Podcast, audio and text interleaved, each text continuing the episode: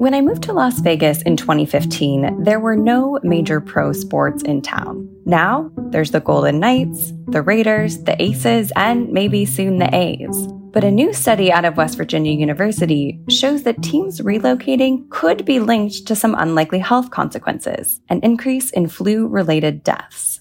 The study found that cities that gained major pro sports teams saw significant increases in the number of flu deaths 24% for the NHL, 17% for the NFL, and 4.7% for the NBA, likely because sporting events bring large numbers of people together. This is Pulse Check. I'm Megan Messerly. The American Association of Tissue Banks has updated its donor screening requirements in response to an ongoing tuberculosis outbreak suspected to be linked to bone graft materials. Among the new requirements, potential donors with a history of TB or a latent infection diagnosed within the last two years are ineligible to donate tissue. The CDC has identified 36 patients who had surgical or dental procedures using the suspected contaminated products, including nine in Texas, five in Louisiana, two in Michigan, and one in New York City.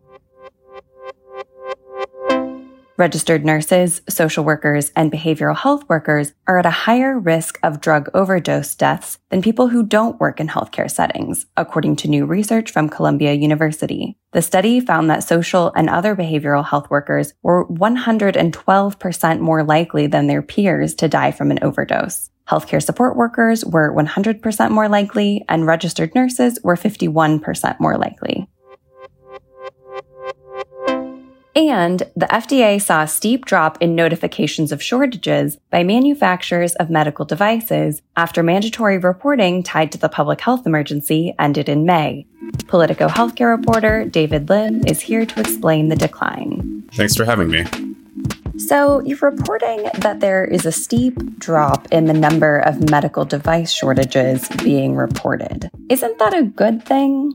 That's right. Last month in July, the FDA received only one new medical device shortage notification. And while the supply chain is recovering in many facets, this is actually an alarming development to the agency. Jeff Shuren, the top medical device regulator in the United States, told me the FDA may not be getting information it needs to help mitigate critical medical device shortages before they happen. But don't all shortages of medical products have to be disclosed to the FDA? We already get public information about drug shortages when they happen, right? That's correct. Drug shortages are publicly disclosed by the FDA in an online publicly accessible database. But contrary to popular belief, the FDA historically has not actually had the authority to compel medical device companies to alert the agency of any discontinuance or interruption of important medical devices. That changed during the COVID 19 pandemic when Congress passed a law that forced companies to alert the FDA of a shortage of medical devices critical for public health during or in advance of a public health emergency. But you'll remember that the COVID 19 public health emergency ended in May, which means that it's once again voluntary for medical device companies to alert the agency of shortages. So, what did medical device shortage reporting numbers look like before the public health emergency ended?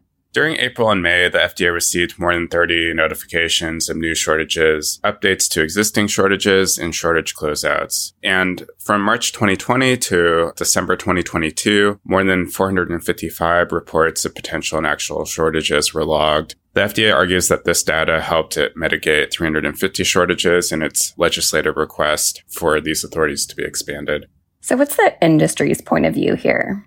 So, as you might imagine, the industry has a little bit of, let's say, nuanced view. It has opposed a broad extension of shortage reporting requirements over concerns about the compliance burden with having to alert the agency of all small types of shortages of either components or actual devices that aren't considered critical for public health. The leader of AdvaMed, the largest medical device trade lobby, said that many of the shortages that were being reported during the pandemic were, quote, short term bottlenecks that, quote, aren't true shortages. I think FDA would dispute that that information wasn't helpful to help protect the public health, but that's where the industry is coming from.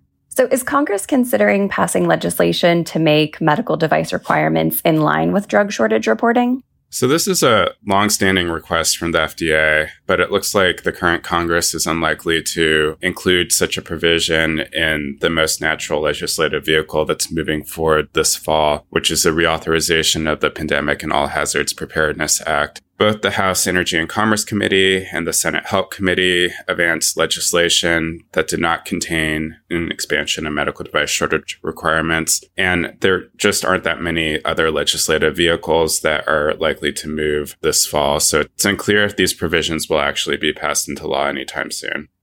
Well, thank you so much for taking the time to walk us through this today. I really appreciate it. Thanks for having me. And that's our show. Our music is by the mysterious Breakmaster Cylinder. Afra Abdullah is our producer. Annie Reese is our senior producer. Our healthcare team editors are Eli Reyes, Dan Goldberg, Barbara Van Tyne, Beth Belton, and Shawn Zeller. I'm Megan Messerly. Subscribe and follow Pulse Check for a new episode every day. And subscribe to our newsletters where you can read this reporting Pulse, Future Pulse, and Prescription Pulse. Thanks for listening.